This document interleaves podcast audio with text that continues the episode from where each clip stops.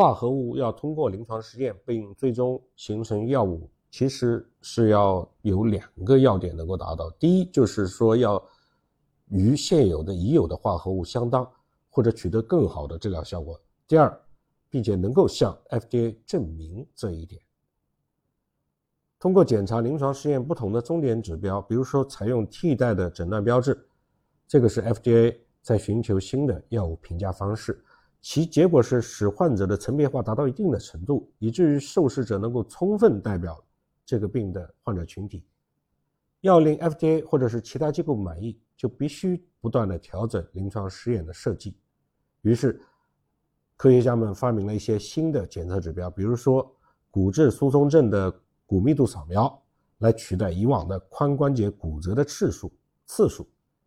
而阿尔茨海默病呢，也有了一系列的新的神经心理学的测试指标。这一方面使得药企很难针对疾病建立标准的临床试验常规，另一方面呢，应用许多新生的生物标志加大了开支，也给，这是它的不好的地方，但是它也给药物的发现增添了新的生气。因此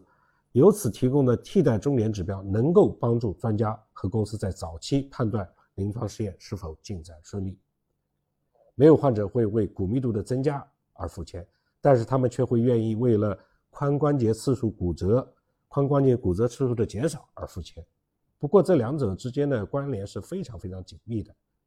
如果医药公司的药物能在六个月之内终止骨密度的下降，那么可以预见，在对一千名绝经后期的妇女，就老年妇女啊，绝经月经已经没有了的，他们的骨密度骨质疏松症，他们是骨质疏松症试验经常选择的对象，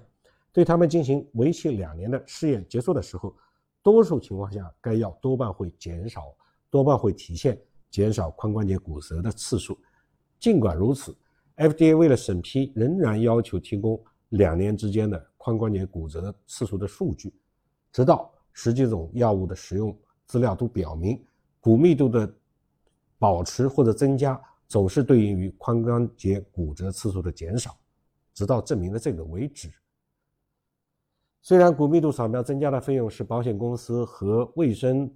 卫健委感到不安，但是它却使骨质疏松症的候选药物的数量增加了，这对整个社会整个人类是有益的。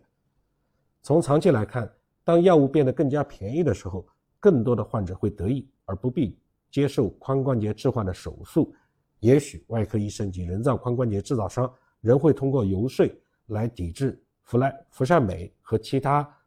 治疗骨质疏松的药物，比如说骨化醇等等。其他的新的替代标志和诊断工具在促使药物开发的同时，也几乎总是使其开支增加的。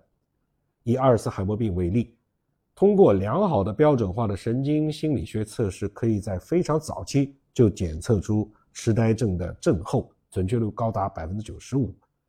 如果你要检测一个能使病程变缓的药物，并以这些早期的阿尔病阿尔茨海默病的患者为对象，但是这些病程的发展非常的缓慢，即使药物有效，也得等上二十四个月以后才能看出治疗组和安慰组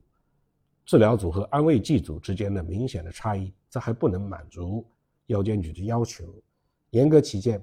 也许还应该停止给药，对两组同时给予安慰剂，以显示此时两组的病程发展速度都与原来的安慰剂组的速度相同了，然后继续给药，显示病程又再次因为使用药物而减慢了。这里我们不禁想到有一个问题啊，安慰剂组既然是都不给药的，那么是不是每次都要征用新的安慰剂组呢？是不是可以使用历史的安慰剂组的数据呢？临床试验的很多方面都可以改进，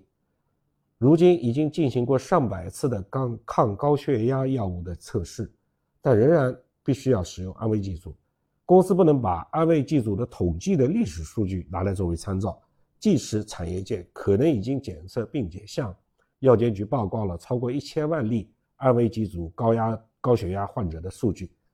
但是如此使用历史数据的好处是不光能为医药公司节约开支，更主要的是在于参与试验的所有人都会被公平的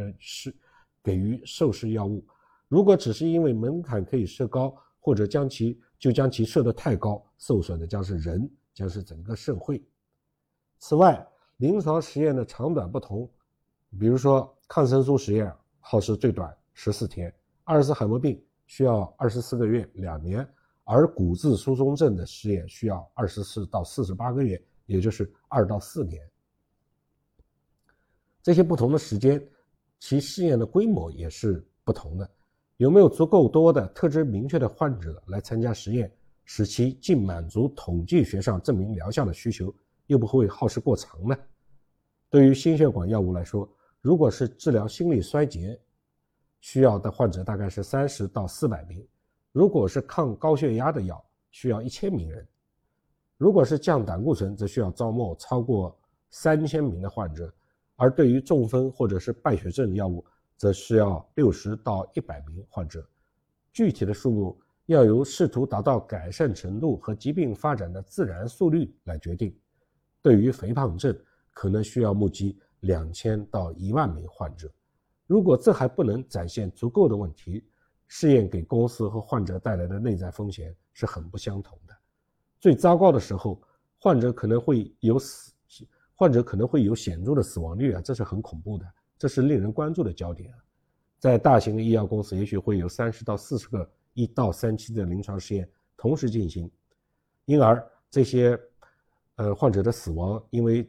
整体数据比较大而被稀释淡化了。但是在那些创业公司，在那些生物公司，这些波折会影响很大，因为他们中的大多数，也就是这些生物公司中的大多数，它只有一到两个处于临床阶段的药物，平均每十个进入临床实验的药物中只有一个能成功，而它只有一到两个临床试验的药物，其中还出现了显著的患者死亡率，那叫它怎么办呢？临床试验是